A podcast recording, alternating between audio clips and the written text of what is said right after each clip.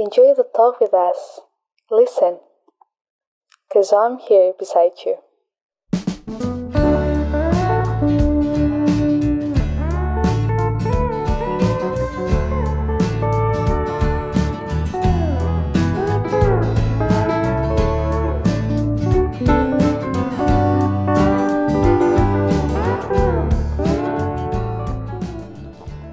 Semua, welcome to 20 Stars.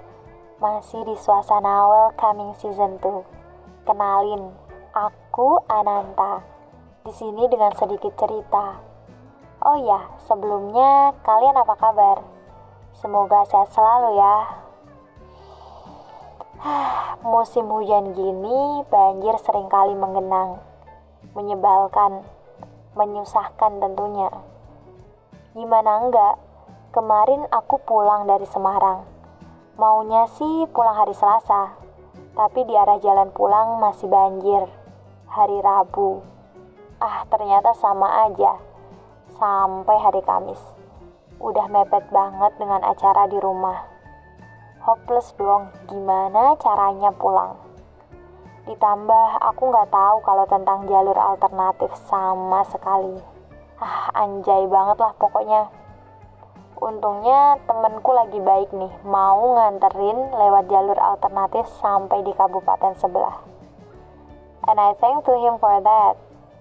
Friend in need is friend indeed, right? Walaupun lewat jalur alternatif juga tetap aja masih melewati banjir. Sensenya tuh kayak lagi naik motor di pinggir laut dengan ombak yang lumayan. Untungnya si Sweetie, motor aku nggak mogok, jadi aman. Hmm, ngomongin soal banjir, rintik hujan tidak pernah bertanggung jawab atas banjir. Sampah sedikit banyak berkontribusi menjadi penyebabnya.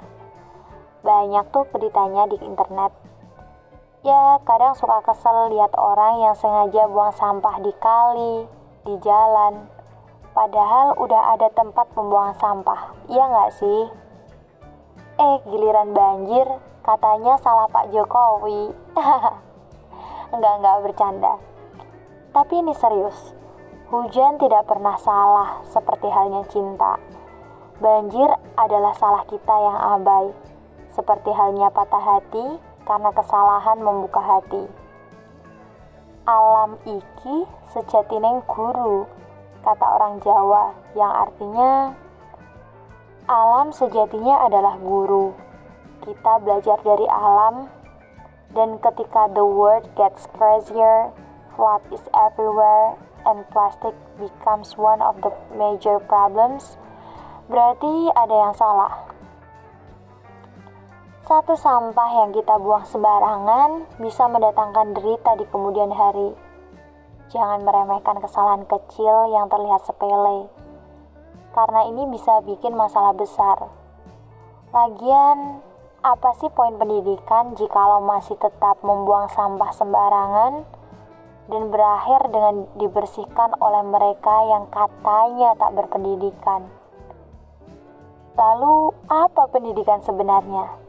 kognitif setinggi-tingginya, tapi afektif tidak ada nilainya. Begitukah? Kontradiktif sekali. Sampah juga bukan mantan yang bisa dibuang everywhere. Sampah ada tempatnya, kawan. Ya, kita harus gimana dong? What can we do? Jangan bilang we can do nothing, yes? Karena in fact, banyak yang bisa kita lakuin. Kita tidak diciptakan dengan delusi, bukan?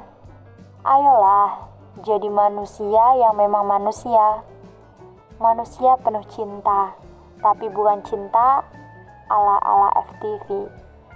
Cinta dan kasih untuk sesama dan juga alam semesta. Alam tidak seperti manusia yang mungkin saja berkhianat dan melukaimu dia akan mendekapmu dan memberikan yang terbaik untukmu. Ketika kamu mencintainya, tongkat pun bisa menjadi tanaman. Think, mari mulai dari diri sendiri.